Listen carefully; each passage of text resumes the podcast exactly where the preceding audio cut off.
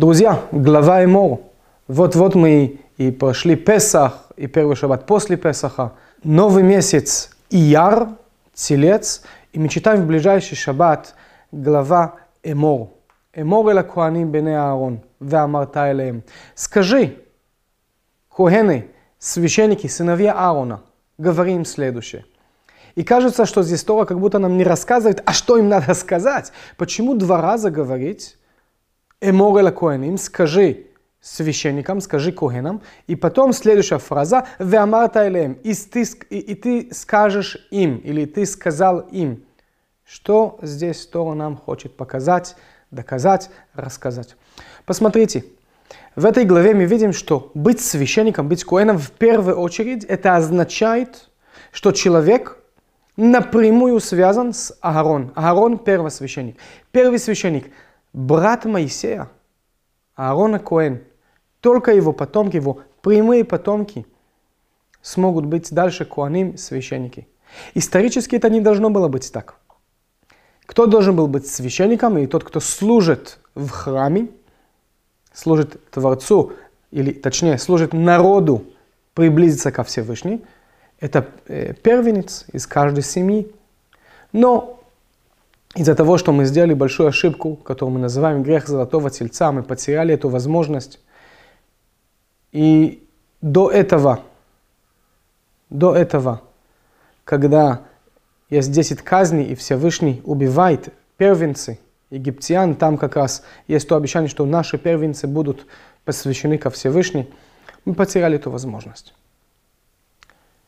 Аарон, за счет кто он есть, как он себя вел, как пророк, человек милосердия, добровольцем, его потомки от колена Леви, только его потомки будут священники дальше. То есть в ДНК что-то меняется. И до сегодняшнего дня человек, который является коэном, это означает, что он прямой потомок Аарон, первосвященник. То есть священство, быть коэном, означает выделить себя от всех остальных.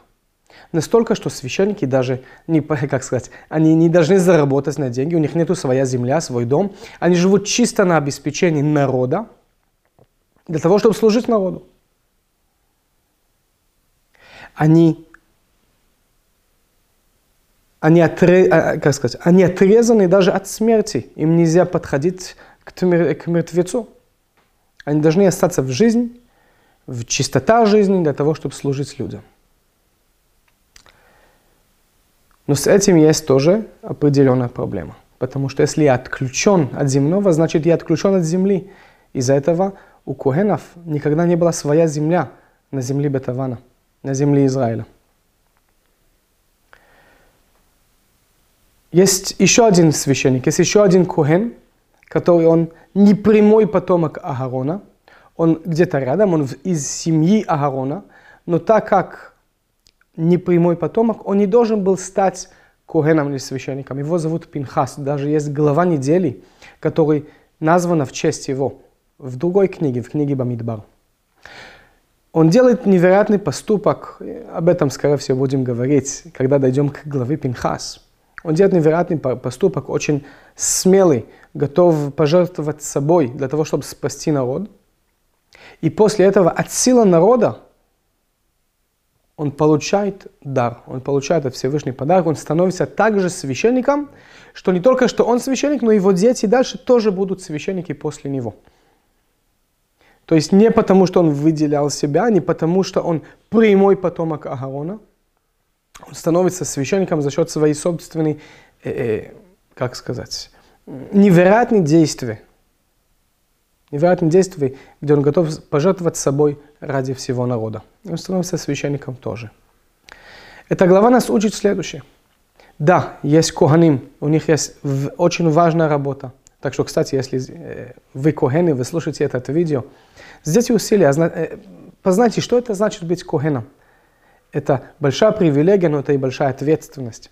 Знаете, Спайдермен, как любит там говорить, с большой силой приходит большая ответственность. Это абсолютно правда для наших коаним, для наших священников. Но также для всех остальных. Я не священник, я не коэн. Я часть народа Израиля, но я не из колена Леви, и тем более я не от потомков Аарона, не колена Леви. Но я могу быть как будто священник, если я могу осознать свои силы, свои возможности и свою готовность выйти от своего комфорта, как дальше в Торе научит нас Пинхас, ради народа, ради сообщества, ради моего окружения. Так что Эмор эль Коаним ве-Амарта талем, да, есть священники, которые связаны напрямую с откуда они пришли, кто их династия, какая династия у них есть. Но даже если у меня нету такая династия, я должен осознать, все равно династия у меня есть. Авраам, Ицхак, Яков, Сара, Ривка, Рахель, Леа. И это означает, что я не родился коэном. Я не буду коэном с точки зрения, что когда я захожу в шаббат в синагогу, меня зовут первый на Тору сказать благословение. И в самой синагоге я не буду читать благословение коэнов для народа. Но я могу быть коэн иначе. Я могу быть священником иначе. Тем, что я служу своему народу, не отключаясь от них, не отключаясь от земного. В прошлой главе недели в Кдошим мы изучали о том, что святость находится в этом мире, в физическом мире. И нам надо выйти в этот мир, чтобы раскрыть эту святость. Эта глава раскрывает следующий шаг. Я взял все земное, я взял все материальное. И если я могу это вложить в других, в созидание, в дарование, и даже готовность пожертвовать собой ради других, это и есть путь священника. Тем этим мы сможем реализовать то, что Всевышний от нас ждет. «Ватем юли мамлехет коаним вегой кадош». И вы все, весь народ Израиль, вы станете передо мной. Мамлехет коаним, царство коэнов, царство священников. Вегой кадош и святым народом. Шаббат шалом.